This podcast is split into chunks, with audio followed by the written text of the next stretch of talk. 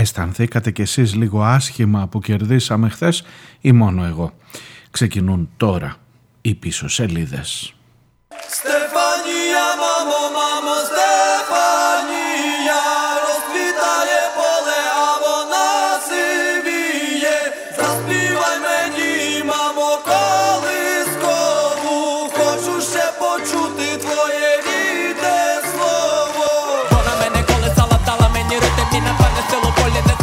Γεια σας, γεια σας, καλώς ήρθατε.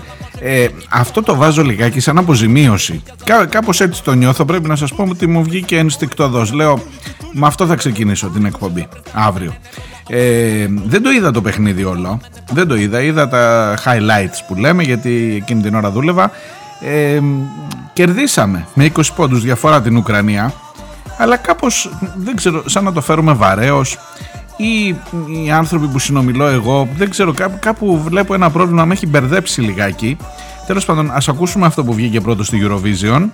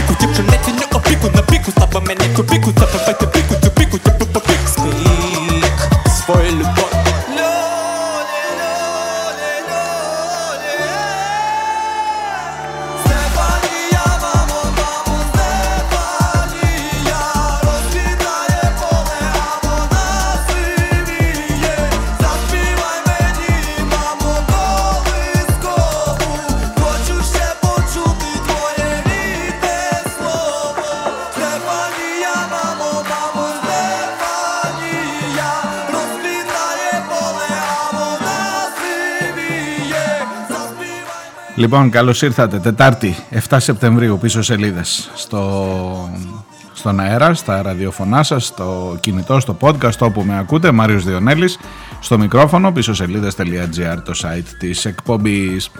Λοιπόν, σας έλεγα ότι έχω μερικά ανάμεικτα συναισθήματα. Βλέπω να υπάρχει έτσι μια σύγχυση ε, στην ελληνική κοινωνία δεν ξέρω. Μάλλον είναι, είναι λίγο υπερβολικό να μιλήσω συνολικά. Δεν έχω εικόνα για όλη την ελληνική κοινωνία. Τουλάχιστον ας πούμε για τα μηνύματα που δέχομαι εγώ για να το φέρω εδώ στα δικά μας.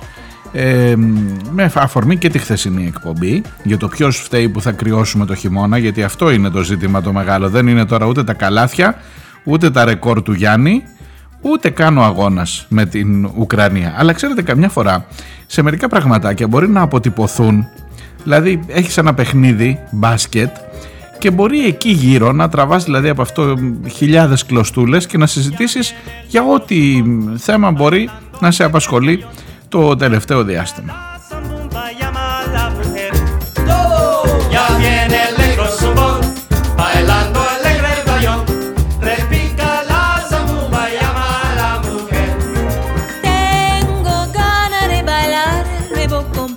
Λοιπόν, μισό λεπτό να εξηγηθώ, γιατί μπορεί να σας έχω μπερδέψει από την αρχή και έχουμε πάλι πολλά να συζητήσουμε. Και μου φαίνεται έτσι θα πηγαίνει αυτός εδώ, αυτή η σεζόν, το φθινόπωρο και ο χειμώνας, με πολλά θέματα στην ατζέντα.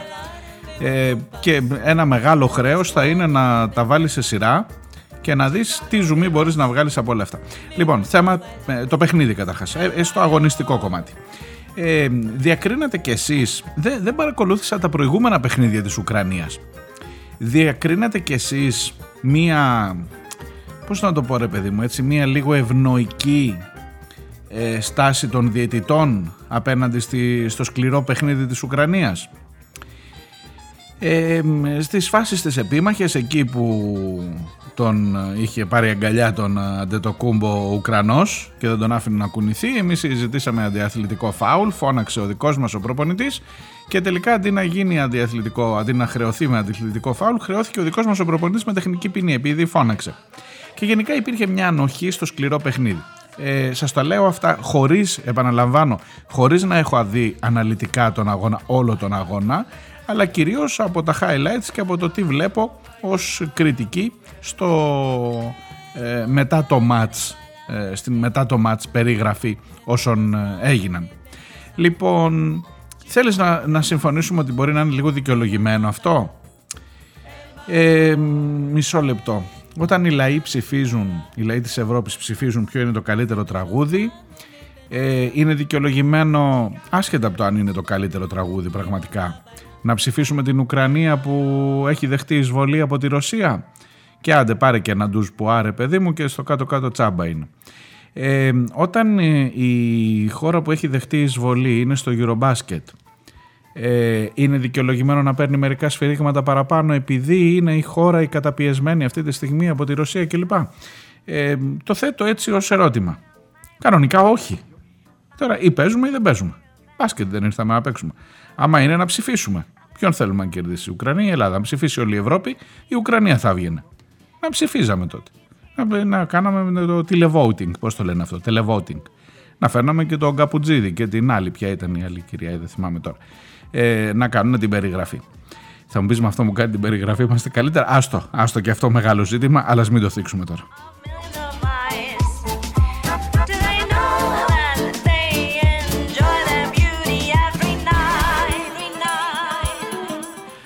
Η Μπόκοτα μου έρχεται, αλλά δεν ήταν η Μπόκοτα, ήταν η Κοζάκου ε, στο, στην περιγραφή της Eurovision. Τέλος πάντων η άχρηστη πληροφορία της ημέρας. Ε, άρα λοιπόν στο αγωνιστικό, ναι, τουλάχιστον στο χθεσινό παιχνίδι, υπήρχε έτσι μία λίγο κάπως πιο ευνοϊκή στάση των διαιτητών προς την Ουκρανία. Να μπω σε κακές σκέψεις τώρα ότι είναι λόγω του πολέμου. Ή γενικά και οι διαιτητές άνθρωποι είναι λάθη κάνουν. Εντάξει, πάμε παρακάτω.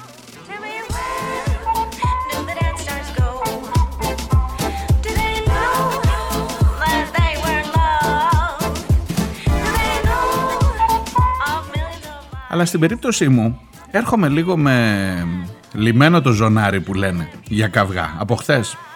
Διότι στη χθεσινή εκπομπή και έλαχε τώρα ρε παιδί μου να παίζει και Ελλάδα-Ουκρανία. Δηλαδή τα θες και εσύ. Άσε να παίξει να γίνει το παιχνίδι και μίλα μετά. Στη χθεσινή εκπομπή που σας έλεγα ποιος είναι αυτός που πραγματικά σε απειλεί με το κρύο το χειμώνα που έρχεται; Είναι μόνο ο Πούτιν; Σίγουρα είναι ο Πούτιν. Σίγουρα. Αλλά είναι μόνο ο Πούτιν. Ε, τι να σας πω, είδα έτσι ξεκίνησε μια συζήτηση που φαίνεται ότι δεν έχει περάσει καθόλου. Το, το αντίθετο ακριβώς ε, γιγαντώνεται αυτό το κλίμα ότι οπ, άμα πεις μια κουβέντα είσαι με τον Πούτιν ή θα είσαι με τη σωστή πλευρά της ιστορίας, δηλαδή με το ΝΑΤΟ, το, με το Μητσοτάκι, με την Ευρωπαϊκή Ένωση, με την Ούρσουλα, με τον Biden, με, με, με, με τις εταιρείες του LNG, με όλο αυτό το σύστημα ή θα είσαι με τον Πούτιν. Ε, και από την, από, από την απέναντι πλευρά και από όσους είναι πραγματικά με τον Πούτιν που λένε να εσείς είστε τσιράκια του ΝΑΤΟ κλπ. Και δεν τη βγάζουμε την άκρη, ούτε πρόκειται να τη βγάλουμε την άκρη, απλά θα, θα παγώσει το κοκαλάκι μας, να το πω σωστά, όχι σαν τη Μάρο Λεωνάρδο και έχουμε άλλα θέματα. Ε, τελικά όμως, στη συζήτηση αυτή δεν μπορείς να μπεις με, πώς να το πω ρε παιδί μου, με ανοιχτά χαρτιά και ή μάλλον αν μπεις με ανοιχτά χαρτιά κινδυνεύεις να τρως φαλιάρες και τη μία να σε λένε φιλορώσο, την άλλη να σε λένε πουτινάκι, την άλλη να σε λένε μα εδώ, μα έτσι, μα αλλιώς. Δηλαδή στο τέλος, στο τέλος της μέρας, που λέει και ο Τσίπρας συχνά, πραγματικά στο τέλος της μέρας χθες που είχε τελειώσει και το παιχνίδι και κερδίσαμε την Ουκρανία, αισθάνθηκα και άσχημα. Γι' αυτό σας είπα, είπα αύριο θα βάλω το Στεφανία Μπάμπο Μπάμπο, πώς το λένε αυτό, για να ρεφάρω λίγο, να, να, να θυμίσω την, τον θρίαμβο της Ουκρανίας στη Eurovision τουλάχιστον.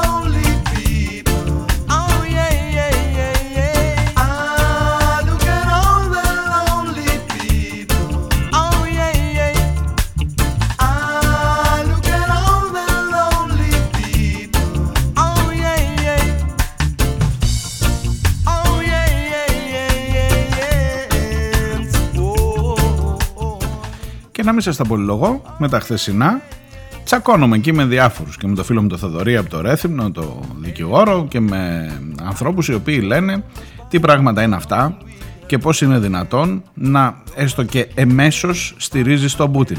δεν στηρίζω, ναι, είναι με απειλή ο Πούτιν να μου κλείσει τη στρόφιγγα. Δεν με απειλεί μόνο αυτός, με απειλεί κυρίως η εγκληματική πολιτική της Ευρωπαϊκής Ένωσης που σύρεται πίσω από την Αμερική για να τις κάνει τα χατήρια και τελικά θα παγώσουμε για να κερδίσει η Αμερική. Όχι για να χάσει ο Πούτιν στην Ουκρανία. Ε, αν δεν μπορείς να το καταλάβεις αυτό λυπάμαι, δυσκολευόμαστε. Υπάρχει ένα πρόβλημα επικοινωνίας και θα το έχουμε αυτό επειδή θα το έχουμε όλο το χειμώνα. Και θα έρθουν και τα κρύα, θα έρθει και ο χειμώνα σοβαρής. Και εκεί θα, θα, θα κρυώνουμε και θα πλακωνόμαστε τουλάχιστον μπορείς με το να πλακώνεσαι μπορεί να ζεσταθείς λίγο. Ξέρεις, μπορεί να είναι και μια λύση αυτή τώρα που το σκέφτομαι ε, αλλά δεν θα βγάλουμε άκρη όπως φαίνεται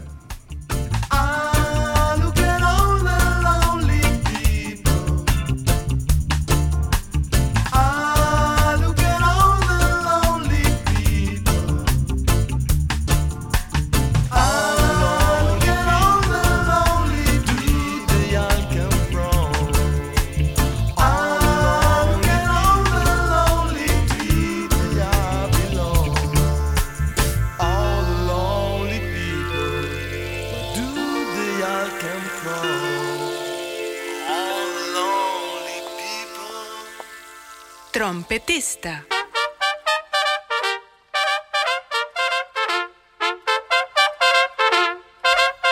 Harmonica. Εν τω μεταξύ έχω και ένα κακό συνήθειο να μην ξεχνάω ότι που να πάρει ευχή μέχρι πριν από 7 μήνες, 8 μήνες από το Φλεβάρι που ξεκίνησε, Φλεβάρις, Μάρτιος, Απρίλιος, Μάρτιος, είναι 7 μήνες. Θα κλείσουμε στις 24 ε, Σεπτέμβρη. Θα κλείσει 7 μήνες ο πόλεμος.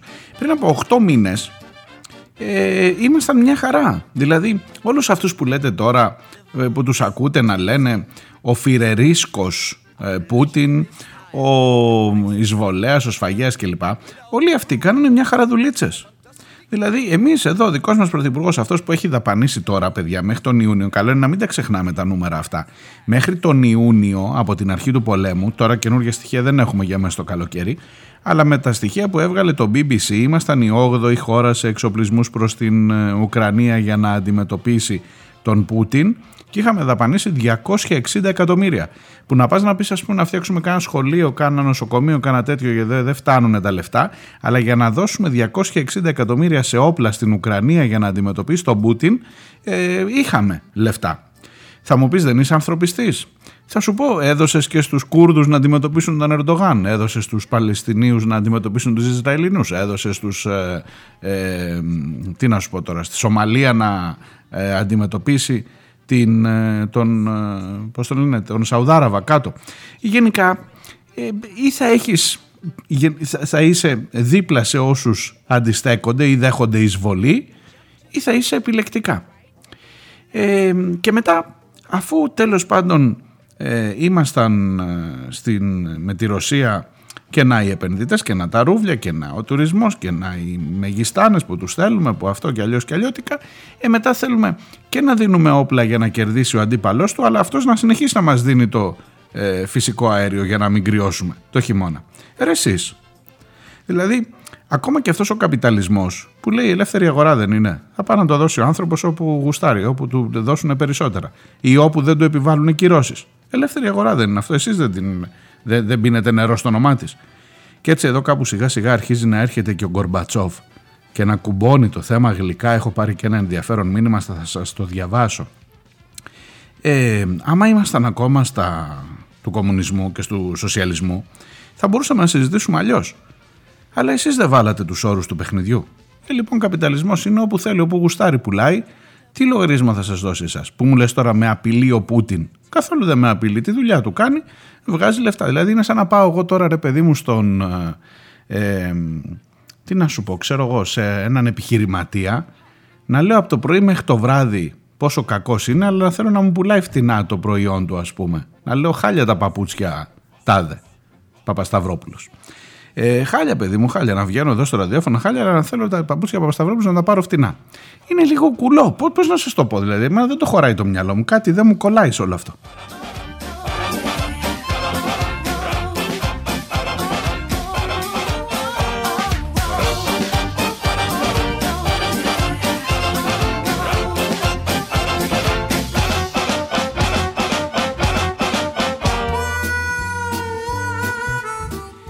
Το πω αλλιώς, πάλι με τους δικούς όρους του καπιταλισμού. Προσφορά και ζήτηση. Καλά, τώρα με εκβιάζει που έκλεισε τη στρόφιγγα και δεν μου πουλάει καν. Εάν ερχόταν ο Πούτιν και λέει: Ωραία, παιδιά, είστε κυρώσεις εσείς, ε, οικονομικές. Ωραία. Άκου να δεις, το φυσικό αέριο που το έπαιρνες 2 ευρώ το κυβικό, τώρα θα το παίρνεις 18 ευρώ το κυβικό από μένα. Θέλεις; Όπως είπε την άλλη φορά, θα μου το πληρώνει σε ρούβλια. Και κάποιοι πήγαν και το πληρώσαν σε ρούβλια. Ε, άμα σου λέγει ότι ξέρεις κάτι, ναι, ρε φίλε, τόσο ακρίβει τι θέλεις τώρα; Θα το πληρώνεις όσο πληρώνεις το αμερικανικό LNG που πας να το φέρεις από την άλλη πλευρά. Θα μας εκβίαζε πάλι, πάλι θα μας εκβίαζε. Είναι ο καπιταλισμός ο ορισμός της προσφοράς και της ζήτησης στο αρώ το χέρι της αγοράς που και αυτό ή όχι; Ό, να, μην, να μην πηγαίνω σε αυτές. Τέλος πάντων, νομίζω ε, το παρακουράζω, αλλά έχω το σκοπό μου. Έχω το σκοπό μου. Ε, νομίζω, νομίζω, σας το είπα και από την αρχή και χθες το έλεγα, ότι θα το βρούμε μπροστά μας πάρα πολύ. Κάθε μέρα θα το έχουμε μπροστά μας αυτό. Και όσο περισσότερο θα, θα κατεβαίνει το θερμόμετρο στο, σε ό,τι αφορά την θερμοκρασία έξω του περιβάλλοντος, τόσο περισσότερο θα ανεβαίνει το θερμόμετρο στο τζακωμό μας για το ποιος φταίει για αυτή την κατάσταση.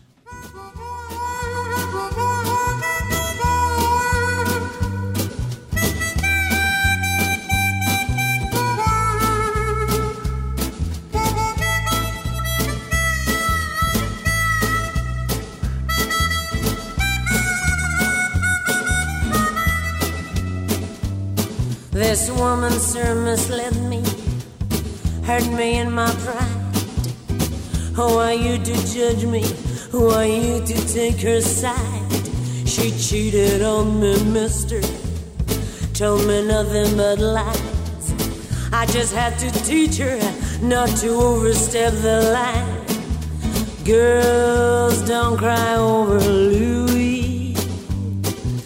He wouldn't waste a tear on you when you walk the streets for Louis. You ain't walking down no avenue. Θέλω να σας διαβάσω σε αυτό το σημείο, αν και συνήθως αφήνω τα μηνύματα για το δεύτερο μέρος της εκπομπής, το μήνυμα της Άννας. Ε, η Άννα είναι με καταγωγή από την ε, Ρωσία από τη Σοβιετική Ένωση. Ε, και είναι η σύζυγος ε, του, του Ζώη που μου έγραφε τις προηγούμενες ημέρες που μου έλεγε αν θυμάστε ότι η σύζυγός του ε, ακούει Κορμπατσόφ και λέει προδότης. Και σήμερα μου στέλνει η ίδια μήνυμα για όλα αυτά εδώ που ζούμε και θα δείτε πως γλυκά γλυκά έρχεται και δένει. Είναι, βάλτε ένα ερώτημα, είναι ο Πούτιν αποτέλεσμα του Κορμπατσόφ και όσα ζούμε σήμερα; Λοιπόν, σας διαβάζω από την αρχή. Ε, από τη Ζηρίχη η Άννα. Άννα Κάζλοβα, θα πω και το επώνυμό της μου υπογράφει με το όνομά της ε, και θα το μεταφέρω. Ε, εκφράζεται μου λέει ακριβώς ότι νιώθω και αισθάνομαι τους τελευταίους έξι μήνες για τον Πούτιν και για τους πρόσφυγες από την Ουκρανία και για την ειρήνη την οποία κανείς δεν θέλει πλέον.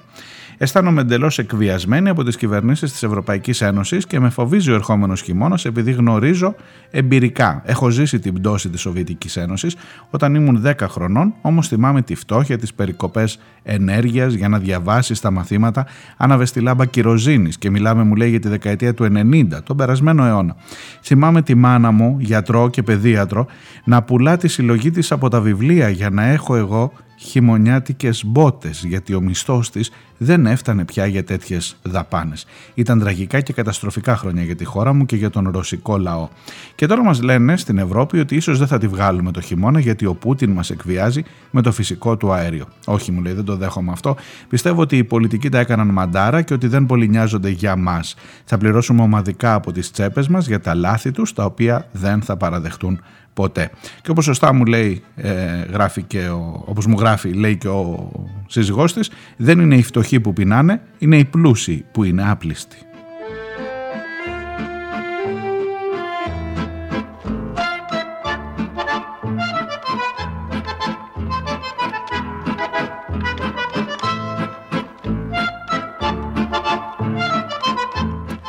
Κάπου εκεί έρχεται και ο Γκορμπατσόφ. Επιτρέψτε μου λέει να πω το τελευταίο μου αντίο στον μη συγχωρεμένο Μιχαήλ Σεργέη, Σεργέβιτς ε, Γκορμπατσόφ.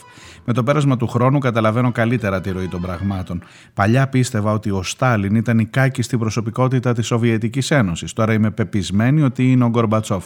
Το μόνο που μπορώ να πω είναι ότι στάθηκε ο μεγαλύτερος προδότης της χώρας μου. Δεν έφερε τίποτα καλό με τη θητεία του, ίσως μόνο μικροπράγματα.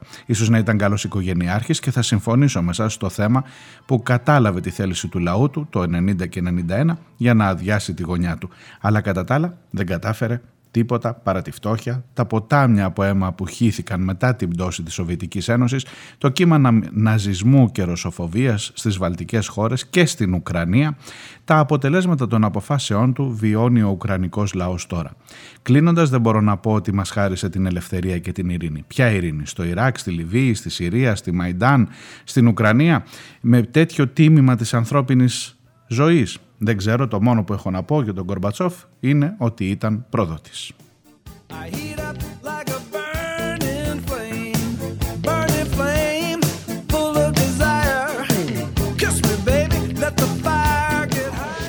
Δύσκολα μου βάζετε. Δύσκολα μου βάζετε. Σέβομαι απολύτως. Καταρχάς, σέβομαι απολύτως το γεγονός ότι έχετε ζήσει αυτά εκεί ε, και άρα έχετε πολύ καλύτερη εικόνα από μένα.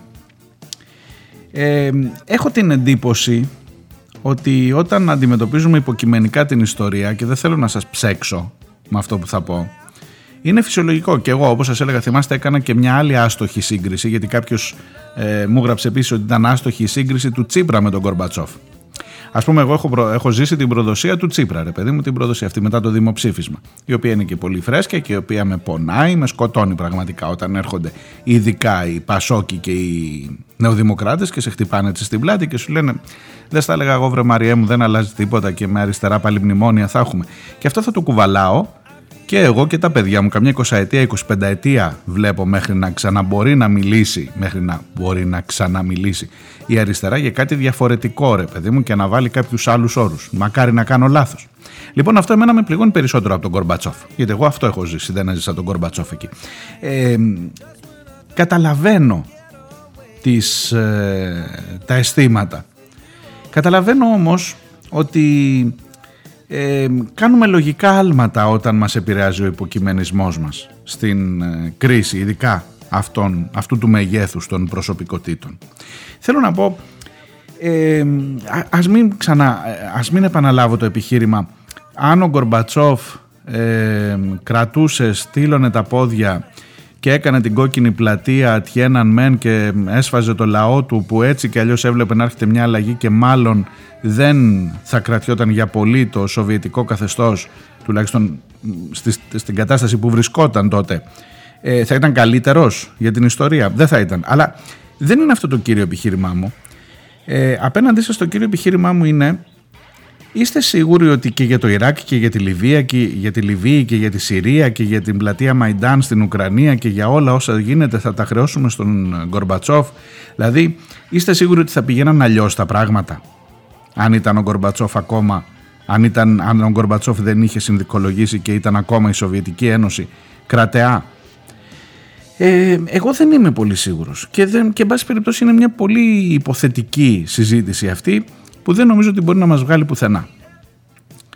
Με την ίδια λογική, τι να σας πω τώρα, ο Βενιζέλος, να είναι και η μέρα της μικρασιατικής καταστροφής, ε, ο Βενιζέλος που έφτιαξε τη Μεγάλη Ελλάδα κατηγορείται και σωστά κατηγορείται για τη μικρασιατική καταστροφή η οποία μικρασιατική καταστροφή έφερε μετά τους πρόσφυγες, μετά έφερε τη φτώχεια, μετά έφερε το μεταξά, μετά έφερε την ε, κατοχή, μετά ήρθε ο εμφύλιος, μετά ήρθε η δικτατορία. Φταίει ο Βενιζέλος για τη δικτατορία. Δεν μου, είναι, είναι πολύ, πολύ ρηχό νομίζω. Με όλο το σεβασμό, αλλά νομίζω ότι είναι πολύ απλοϊκή η σκέψη. Δεν ξέρεις πώς θα κινούνταν τα πράγματα για να κάνεις αυτές τις συγκρίσεις ε, ή να πει, ας πούμε, ότι ο Παπανδρέου έφερε το Σιμίτη και ο Σιμίτης έφερε τον Γιώργο Παπανδρέου και ο Γιώργος Παπανδρέου έφερε τα μνημόνια, άρα ο Ανδρέας φταίει για τα μνημόνια. Δεν, δεν μου βγαίνει. Ε, είναι, είναι πιο σύνθετο νομίζω. Ε, γι' αυτό και είμαι και λίγο πιο συγκρατημένος και για τον Τζίπρα. Γιατί λέω ότι ακόμα είμαι πόσο, 5 χρόνια, 7 χρόνια μετά το 15, 7 χρόνια. Ε, ελπίζω ότι στα 17 χρόνια δεν θα έχουν συμβεί όλα αυτά για να το τα χρεώσω προς τα πίσω. Ή ελπίζω πραγματικά. Τέλος πάντων, πολύ το ανοίγω και πολύ βαθιά το πάμε. Ε, είναι αποτέλεσμα του Γκορμπατσόφ ο Πούτιν που σήμερα, προσέξτε να δείτε, φαίνεται ότι για να είσαι σήμερα τόσο ρωσοφοβικός, για να σε έχει καταλάβει σε πανευρωπαϊκό επίπεδο τόσο πολύ η ρωσοφοβία, την ώρα που σου λέω ότι έκανες business με τη Ρωσία μέχρι το Γενάρη. Το Γενάρη, το Φλεβάρι ξεκίνησε ο πόλεμος, το Γενάρη ο Μητσοτάκης ήταν εκεί και έλεγε για τους τουρίστες που περιμένουμε. Ε, για να σε έχει όμως καταλάβει αυτό, πάει να πει ότι έχεις ακόμα αποθυμένα και εκεί συνδέονται μάλλον ο Γκορμπατσόφ με τον Πούτιν έχεις ακόμα αποθυμένα για την Ρωσία, για τη Σοβιετική Ένωση, για το αντίπαλο δέος που σου καθόταν λίγο στο λαιμό. Και αφού σου καθόταν και άρα εκεί μπορεί να χρεωθεί, ναι θα χρεωθεί ο Γκορμπατσόφ την ευθύνη για το ότι τα διάλυσε όλα χωρίς να υπολογίζει τι έρχεται μετά, ε, τώρα βγαίνει όλος αυτός ο φόβος που πρέπει να προσωποποιηθεί στην μορφή του Πούτιν και να μην σκέφτομαι τίποτε άλλο ούτε τα λάθη της κάθε Ούρσουλας και του κάθε Biden τα συμφέροντα αλλά να μου φταίει μόνο αποκλειστικά και χωρίς δεύτερη σκέψη ο Πούτιν. Όχι, εγώ λέω όχι.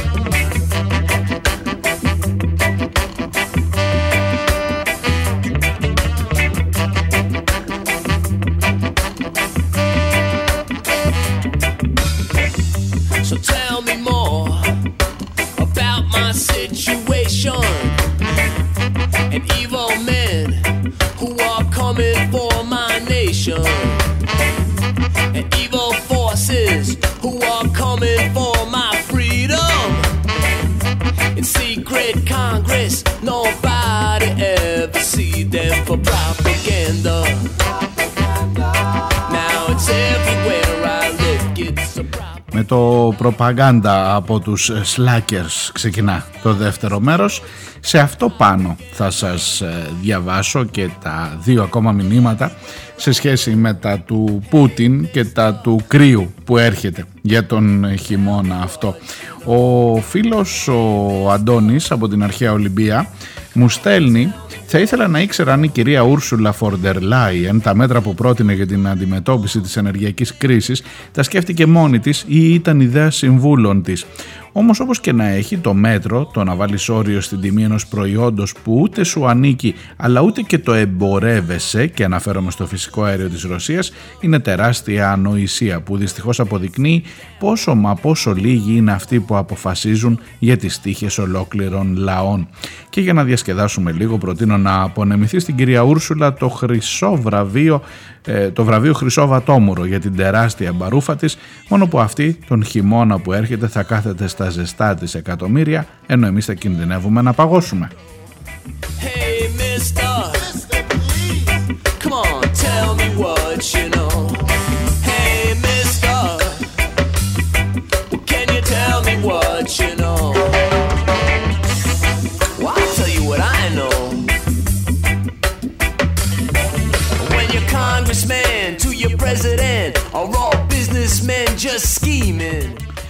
Και ο φίλος που υπογράφει ως Ιων ο Εωστινός από την ε, Γερμανία ε, μου στέλνει ε, μια φωτογραφία με το εξώφυλλο του Der Spiegel ε, που έχει παιδιά μια φοβερή φωτογραφία. Είναι το εξώφυλλο του Ιουνίου, το τεύχος Ιουνίου ε, μια φο- φοβερή, ένα φοβερό σκίτσο του Πούτιν από κάτω γράφει Der Kaltmacher που σημαίνει ο τίτλος μου λέει κρυοποιός αυτός που θα μας κάνει να κρυώσουμε ακριβώς αυτό που σας έλεγα και με το προπαγάνδα να ακούγεται από κάτω It's everywhere I go. Well, hey, mister. Come on, tell me what you know. Like who άμα τη δείτε παιδιά τη φωτογραφία ψάξτε το κάπου είναι ο Πούτιν και έχει δύο κέρατα σαν το διάολο μόνο που τα κέρατα δεν είναι κόκκινα είναι μπλε και είναι οι φλόγες από ένα γκαζάκι ας πούμε πως θα ήταν το να ανάψει το γκαζάκι είναι φλόγες ε, ε, από φωτιά από αέριο ε, φοβερό σκίτσο. Οικαστικά μου το λέει και ο Ιων είναι οικαστικά εξαιρετικό. Ζω μου λέει στην ε, Βόρεια Γερμανία και ήδη από πέρυσι είχαμε αυξήσεις στα τιμολόγια θέρμανσης. Και τώρα ήδη κινητοποιούνται αυτοί αυτοματισμοί τύπου ο Πούτιν φταίει που θα κρυώσουμε ή τη επίθεση σε ό,τι ρωσικό. Και με αυτή τη λογική μου γράφει, απ' την άλλη μου λέει επίθεση και στους πρόσφυγες από την Ουκρανία, διότι αυτοί ζεσταίνονται, ενώ εμείς θα κρυώσουμε. Εντός πολλών εισαγωγικών ποιοι είναι αυτοί οι εμείς. Ούτε κουβέντα για τις πολιτικές αποφάσεις της Γερμανίας και τις ευθύνες των κυβερνήσεων. Ούτε ότι όλοι θα πληρώσουμε αυξήσεις για να μην πληρώσουν αυξήσεις οι βιομηχανίες και οι διάφοροι επαγγελματίες. Το σταματάω μου λέει εδώ και με χαιρετά.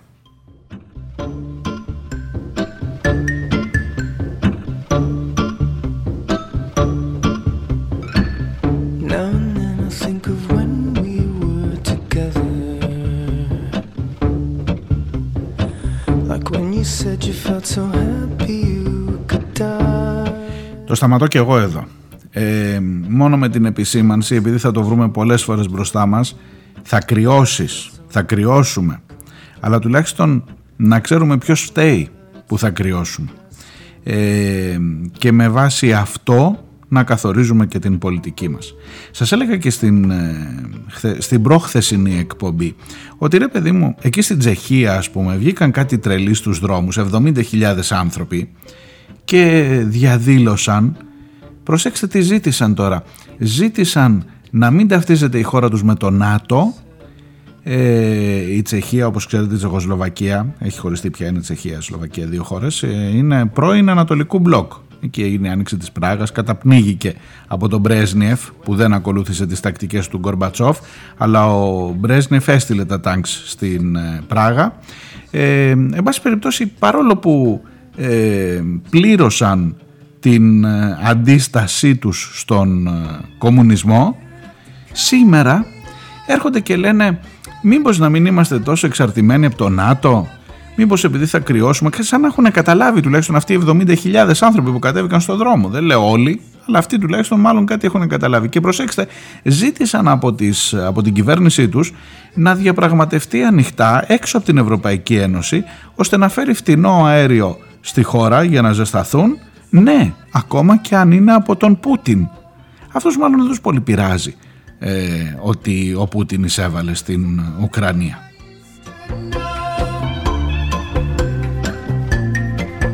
Αυτή είναι μία ανάγνωση.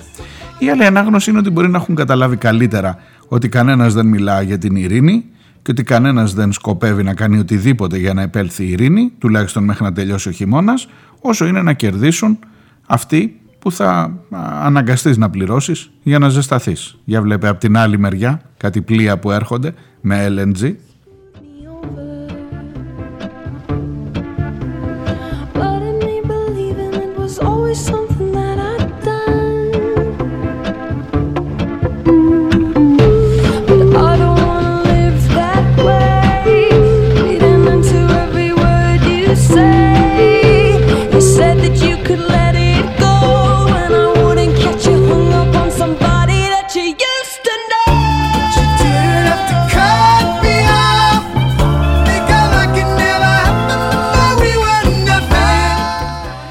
Είμαι ο Μάριος ε, Διονέλης. Ακούτε πίσω σελίδες. Είναι η εκπομπή της Τετάρτης 7 Σεπτεμβρίου. Πίσω σελίδες.gr είναι το site που μπορείτε να βρείτε και εμένα.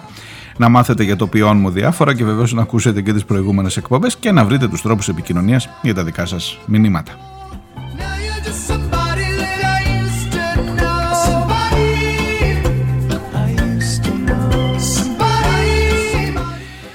Η εκπομπή ηχογραφείται ενώ είναι σε εξέλιξη ακόμα ένα δράμα προσφύγων στα νότια της Κρήτης και ενώ ακόμα ένα παιδί, ένα κορίτσι τεσσάρων ετών, όπως το κορίτσι τεσσάρων ετών στην Ισίδα του Εύρου, ακόμα ένα κορίτσι τεσσάρων ετών ε, είναι νεκρό από ένα πλοιάριο, από μια βάρκα που εξέπεμπε σως επί μέρες στα νότια της Κρήτης πηγαίνοντας για Μάλτα. Και που υπάρχει ένα πολύ περίεργο ε, ίσως να δείτε και ένα ρεπορτάζ στο site τουλάχιστον της εφημερίδας των συντακτών. Ε, υπάρχει μια περίεργη διάσταση σε αυτή την ιστορία ότι ενώ το πλοιάριο έχει εκπέμψει σύμφωνα με πληροφορίες δεν είναι επιβεβαιωμένες θα το δούμε στην πορεία καταρχάς να σωθούν οι υπόλοιποι άνθρωποι είναι 63 άνθρωποι συνολικά ε, ενώ εξέμπεμπε SOS, SOS από το Σάββατο μόλις εχθές το βράδυ, τη νύχτα που μας πέρασε έβγαλαν αυτούς τους ανθρώπους στη στεριά και τους έφεραν στην Κρήτη. Ε, υπάρχει μια ανακοίνωση του Υπουργείου που δύο φορές μέσα έχει μια αγωνία του Υπουργείου Εμπορικής Ναυτιλίας να πει ότι το ε, φορτηγό πλοίο που περισυνέλεξε τους μετανάστες το, τους περισυνέλεξε σε χώρο ευθύνης της Μάλτας και όχι της Ελλάδας. Υπάρχει εκεί μια περίεργη εξέλιξη όμως ότι την ώρα που τους περισυνέλεξε είδανε ότι δύο άνθρωποι, το κοριτσάκι αυτό το μικρό και άλλος ένας άνθρωπος ήταν σε πάρα πολύ κακή κατάσταση, ήταν χωρίς τις αισθήσεις τους. Και τότε κλήθηκε για να βοηθήσει και για να μεταφέρει αυτούς τους δύο ανθρώπους στο νοσοκομείο όχι η Μάλτα, όχι η πολεμική αεροπορία της Μάλτας, όχι ελικόπτερο από τη Μάλτα, αλλά ελικόπτερο από την Κρήτη, από την Ελλάδα. Ε, εάν είναι σωστή η πληροφορία, ο ισχυρισμός του Υπουργείου Εμπορικής Ναυτιλίας ότι το πλοίο βρισκόταν στα όρια ευθύνης της Μάλτας, το πιο λογικό δεν θα ήταν να κληθεί, δηλαδή να σας το πω πιο απλά, αν ήταν πιο κοντά στη Μάλτα, δεν θα καλούσαν από τη Μάλτα να πάει το παιδάκι σε νοσοκομείο. Άρα εδώ έχω την εντύπωση ότι λέγεται ένα ψέμα. Χωρίς να μπορώ αυτή τη στιγμή να το αποδείξω, περιμένετε να δούμε τι θα πούνε και οι άνθρωποι. Θα φιλοξενηθούν στο κλειστό γυμναστήριο στις Μύρες, ε, στα νότια του Ηρακλείου, ε, και θα έχει ένα ενδιαφέρον το ρεπορτάζ αυτό στη συνέχεια του. Αλλά το γεγονός ότι ήταν τόσες μέρες μεσοπέλαγα, ότι είχαν τελειώσει το παιδί, μεταφέρθηκε νεκρό στο νοσοκομείο των Χανίων τελικά. Ε, και ο λόγος που πέθανε ήταν ότι είχε πάθει αφυδάτωση και είχε και ασυτεία διότι τέλειωσαν και τα τρόφιμα και το πόσιμο νερό πάνω στο πλοιάριο αυτό. Το γεγονός ότι εμείς αφήσαμε και ότι σήμερα στην ανακοίνωση του Υπουργείου θέλουμε οπωσδήποτε να πούμε ότι στη Μάλτα, στη Μάλτα ήταν μωρέ και όχι σε εμάς. Μοιάζει πολύ με την νησίδα του Εύρου που στην Τουρκία, στην Τουρκία ήταν μωρέ η νησίδα και όχι σε εμάς. Τουλάχιστον κρατήστε ένα μικρό κέρδος, αν μπορώ να μιλήσω έτσι, ε, στην υπόθεση αυτή. Αυτό το κοριτσάκι, δεν ξέρω αν το λέγανε Μαρία, πώς το λέγανε, ε, τουλάχιστον δεν θα το αμφισβητήσει ο Μητσοτάκης γιατί το ανέλαβε η πολεμική αεροπορία το μετέφερε, είναι υπαρκτό. Είδαν το σώμα του, το πήγαν στο, νεκροτα... στο νοσοκομείο και από εκεί στο νεκροταφείο. Ε, δεν θα αμφισβητήσει κανένας πρωθυπουργός. δεν θα να μην πω καμιά βαριά κουβέντα τώρα δεν θα σκυλεύσει το πτώμα της κανένας πρωθυπουργός, γιατί είναι υπαρκτό καταγεγραμμένο ε, θύμα αυτού του παραλογισμού.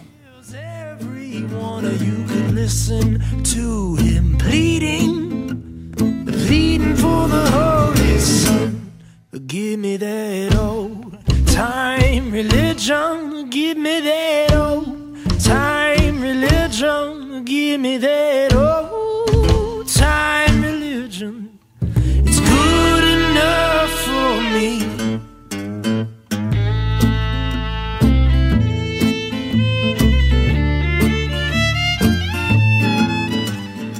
Λίγη μωρέ, τόση δά.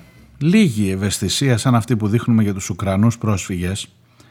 Λίγη ευαισθησία και για το δράμα του Ουκρανικού λαού, το οποίο δεν το αμφισβητώ ασφαλώς. Λίγη να περίσευε, ένα κομματάκι να κόβαμε και για τους ανθρώπους αυτούς στις βάρκες. Να, τόση δά.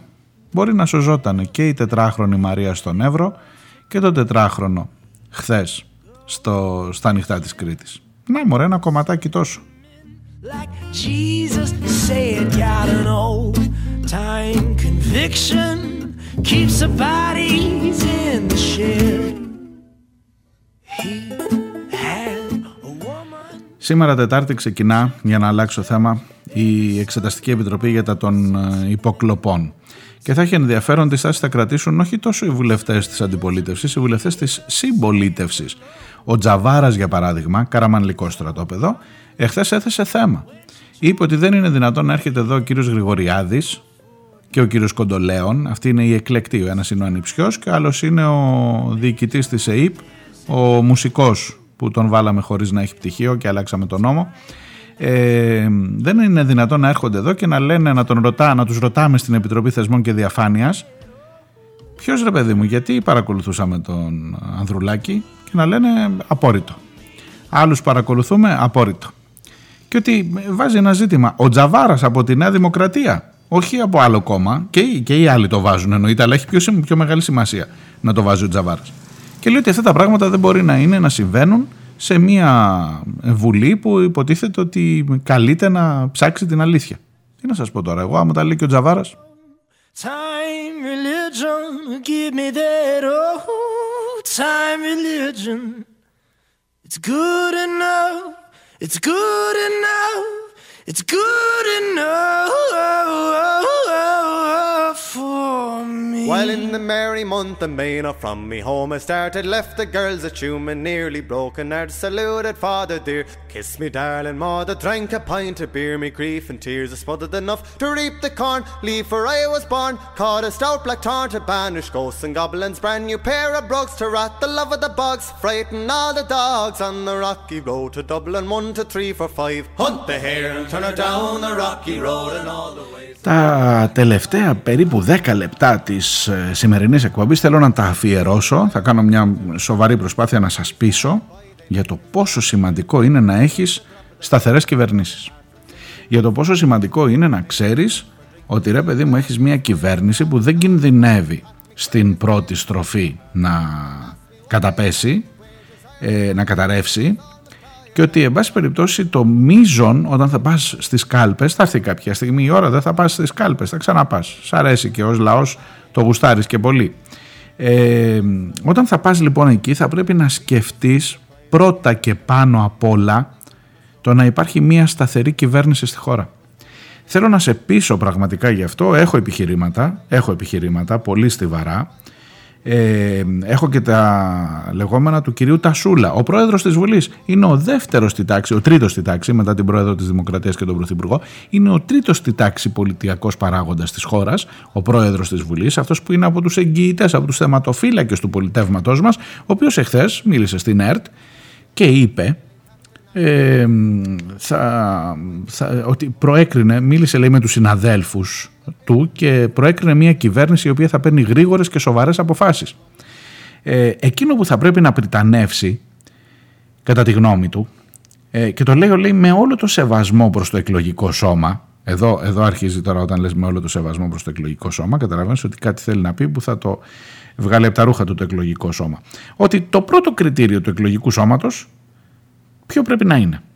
Μπορεί να ψηφίσει ό,τι θέλει, αλλά νομίζω πως αυτό το ό,τι θέλει θα πρέπει να έχει παρανομαστεί ισχυρή και σταθερή κυβέρνηση για να αντιμετωπίσει όλα τα προβλήματα που έρχονται κατά πάνω μας.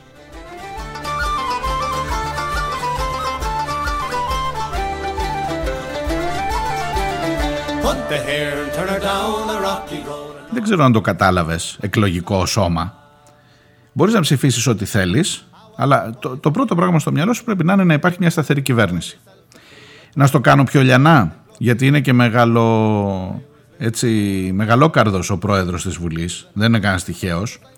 Ε, δεν λέει μόνο Νέα Δημοκρατία, λέει έλα εδώ παιδάκι μου, έλα εδώ παιδάκι μου, ποια είναι τα κύρια κόμματα αυτή τη στιγμή; Μέχρι πρώτη ήμασταν Πασόκ Νέα Δημοκρατία, Πασόκ Νέα Δημοκρατία. Τώρα είναι Νέα Δημοκρατία ΣΥΡΙΖΑ.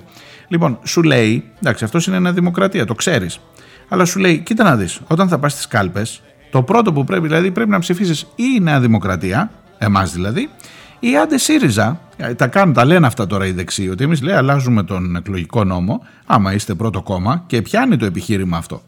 Αφού λέτε ότι είναι ψεύτικες οι δημοσκοπήσεις, λένε στο ΣΥΡΙΖΑ, και αφού εσείς θα είστε το πρώτο κόμμα, λέτε. Ορίστε, εμείς δίνουμε μπόνους 50 έδρες, αφού είστε πρώτο κόμμα, να κάνετε σταθερή κυβέρνηση. Και είναι και επιχείρημα που λέει ότι εμείς Είμαστε υπέρ των σταθερών κυβερνήσεων, όποιο και αν είναι το πρώτο κόμμα. Αν είστε εσείς, με γεια σας, με χαρά σας και γίνεται ένας τέτοιος διάλογος τώρα. Αλλά σου είπα, εγώ θέλω να σε πείσω πραγματικά για το πόσο σημαντικό είναι να έχεις μια σταθερή κυβέρνηση στη χώρα.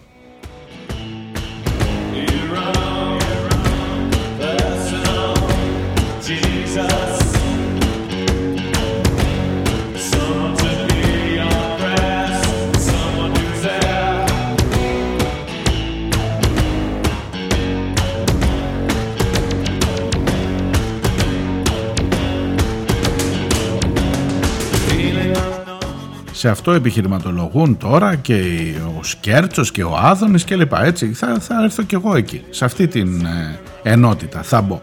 Λοιπόν κοίταξε να δεις. Ε, έχεις ας πούμε μια κυβέρνηση η οποία εξελέγει με ένα συγκεκριμένο πρόγραμμα. Και έχει σήμερα 158 βουλευτές. Όμορφα, όμορφα. Και φέρνει ένα νόμο με τους 158 βουλευτές της, με τη δική σου τη βούληση, και λέει, έλα να πάρουμε έναν από τους τελευταίους νόμους για παράδειγμα. Ε, να επιτρέπεται μέσα στις περιοχές Natura να γίνονται εξορίξεις, να μπαίνουν ανεμογεννήτριες, να τα κάνουμε όλα σώπατο. Έχει 158 βουλευτές. Χάρη σου έκανε που το πήρε πίσω ο Κρέκα, θα το ξαναφέρει τώρα τις επόμενες μέρες, το πήρε πίσω για να κάνει λίγο διαβούλευση, αλλά έχει τους, ε, ε, αυτούς τους βουλευτές να το περάσει. Άλλο, άλλο παράδειγμα έχεις ένα νόμο που λέει, μια κυβέρνηση που λέει άκου να δεις, άμα καταλάβεις ότι παρακολουθούν το κινητό σου μια που είναι και των ημερών το θέμα ε, με τους 158 βουλευτές μας ψηφίσαμε ένα νόμο που λέει ότι κατάλαβες φίλε μου ότι σου παρακολουθούν το κινητό αλλά πρόσεξε δεν θα έχεις δικαίωμα να πας να ζητήσεις πληροφορίες, λογαριασμό από καμία αρχή για το γιατί παρακολουθούν το κινητό μου όμορφα πράγματα νοικοκυρεμένα και εκεί δεν υπάρχει κάποιος άλλος συνεταίρος. Πρέπει να είναι μια ισχυρή κυβέρνηση με 158 βουλευτές ή και παραπάνω άμα χρειαστεί, άμα λάχει, που να παίρνει την απόφαση αυτή στο πιτσφιτίλι. Μεθαύριο έρχεται την Πέμπτη ένας νόμος που λέει ότι μπορεί από μια αρχαιολογική συλλογή που ξαφνικά ήρθε στο φως με κυκλαδικά αντικείμενα ε, να τα, με κυκλαδικές αρχαιότητες σε πάση περιπτώσει ε, να, τα, να, μην, να μην κινήσουμε τις διαδικασίες για να τα πάρουμε πίσω αφού εμείς είμαστε ιδιοκτήτες στο ελληνικό δημόσιο αλλά να τα χαρίσουμε στο Μητροπολιτικό Μουσείο της Νέας Υόρκης και από εκεί να μας δίνουν ανά 15 ενώ είναι 52 αυτά ανά δεκα, ε, συγγνώμη δεν είναι 52 για 50 χρόνια θα τα δώσουμε να ε, μας δίνουν ε, λίγα λίγα και εμείς να τους δίνουμε αντιστοίχου μεγέθους και σημασίας αντικείμενα ως ανταλλαγή ό,τι ζητούσε το Βρετανικό Μουσείο για τα Μάρμαρα δηλαδή ε, ώστε λίγο λίγο να τα απολαμβάνουμε και εμείς τώρα που βρέθηκαν στην κατοχή ενός συλλέκτη. Βλέπεις το στυλ Μητσοτάκη που δεν είχε καμία, δεν μπορεί να αποκαλύψει από πού τα βρήκε ε, δεν μπορεί να αποκαλύψει ότι δεν είναι προϊόντα αρχαιοκαπηλείας αλλά εσύ με ένα νόμο που θα φέρεις μπορείς να του τα χαρίσεις στην ουσία, να του τα νομιμοποιήσεις, να τα βάλεις και σε ένα ξένο μουσείο, όχι ελληνικό μουσείο και να τα βλέπεις λίγα λίγα. Είδατε τι χρειάζονται βρεσίσεις σταθερές κυβερνήσεις; Και τώρα δεν έχεις κάποιον αντίδραση, δηλαδή έχει 158 βουλευτές, θα το ψηφίσει. Δεν είναι αυτός ένας στόχος. Δεν είναι, δηλαδή γίνονται καθαρές δουλίτσες χωρίς πολλά πολλά, είτε είναι η νατούρα, είτε είναι τα αρχαία, είτε είναι οι υποκλοπές, είτε είναι... Ε, πρέπει να το εκτιμήσετε το, το, το, το, το μεγάλο όφελος του να έχεις μια σταθερή κυβέρνηση που παίρνει αποφάσεις χωρίς παρατράγουδα, χωρίς να έχει κανένα να διαφωνεί και να του πει ξέρεις κάτι ρε φίλε, εγώ δεν συμφωνώ και άμα το ψηφίσεις αυτό θα σηκωθώ και θα φύγω και θα πέσει η κυβέρνηση. Ε, δείτε τα ωφέλη, δείτε λίγο το, το συμφέρον σας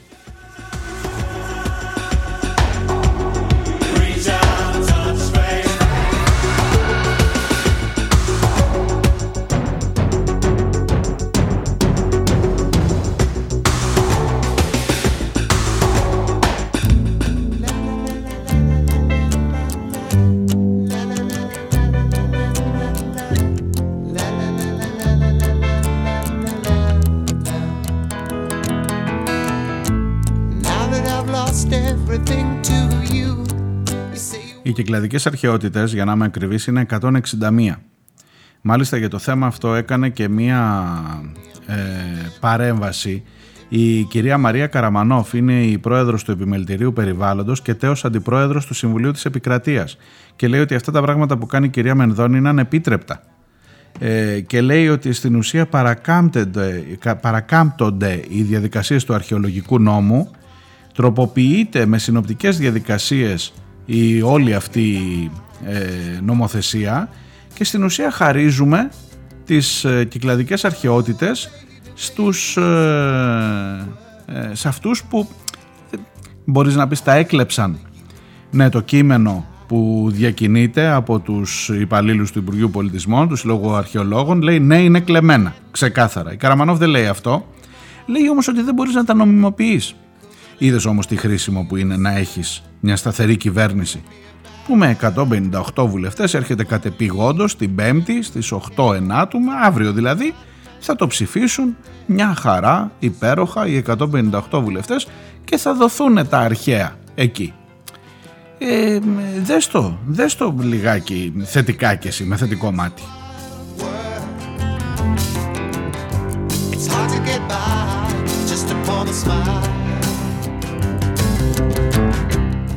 Και αν θέλεις να σου πω ακριβώς και πόσο σταθερές είναι οι κυβερνήσεις αυτές που έχεις και τι αντιπροσωπεύουν οι κυβερνήσεις αυτές που έχεις, ε, μπορώ να πάω και στα νούμερα. Ε, και εκεί να δεις λιγάκι, να, να πάρεις μια εικόνα, όχι ότι δεν τα ξέρεις, αλλά καλό είναι που και που να τα θυμάσαι. Το εκλογικό σώμα είναι περίπου 10 εκατομμύρια, 9.984 είναι οι εγγεγραμμένοι, δεν βάζω μέσα παιδιά και υπερήλικες, 9.984 τουλάχιστον στις τελευταίες εκλογές. Από αυτούς πήγαν να ψηφίσουν οι 5.789, συγγνώμη, 5.789.000. 769.000 δηλαδή είχε ένα ποσοστό γύρω στο 43% το οποίο ήταν ε, αποχή. Από αυτά ε, χάνεις και κάτι ακόμα από τα άκυρα κλπ. Τελικά τα έγκυρα ψηφοδέλτια που μετρήθηκαν στις κάλπες από τους 9.980.000 περίπου που είμαστε εγγεγραμμένοι στους ε, εκλογικούς καταλόγους τελικά αυτά που κάθισαν να τα μετρήσουν ήταν το ένα, ένα ποσό γύρω λίγο παραπάνω από τα 5,5 εκατομμύρια. Δηλαδή από τα 10 εκατομμύρια των κατοίκων η μισή ε, μετράν στις εκλογές. Και από αυτά τα 5 εκατομμύρια πήρε τα 2 εκατομμύρια 2.251 η Νέα Δημοκρατία. Πήρε ένα ποσοστό 39,85%. Τώρα με τον καινούργιο εκλογικό νόμο που φτιάχνει θα χρειάζεται ένα ποσοστό γύρω στο 35%. Δηλαδή κάτω από 2 εκατομμύρια ψήφους στα 10 εκατομμύρια Ελλήνων. Αλλά θα μπορεί να κάνει μια σταθερή κυβέρνηση ρε εσύ. Να δώσει τα αρχαία, να δώσει τη Νατούρα, να δώσει ε, το, την ευχέρεια να υποκλέπτουν το τηλέφωνο σου χωρίς να χρειάζεται να μαθαίνεις πολλά και όλο το άλλο που αυτό. Μην μου ότι δεν είσαι ευχαριστημένος. Ε, τώρα και εσύ πολλά θέλεις. Χαιρετώ για σήμερα. Θα τα πούμε αύριο την ίδια ώρα. Να είστε καλά, να προσέχετε. Γεια.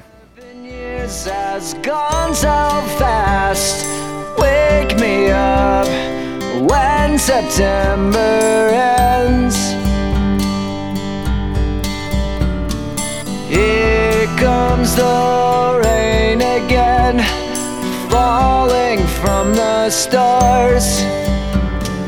Drenched in my pain again, becoming who we are. As my memory rests, but never forgets what I lost. Wake me up when September ends.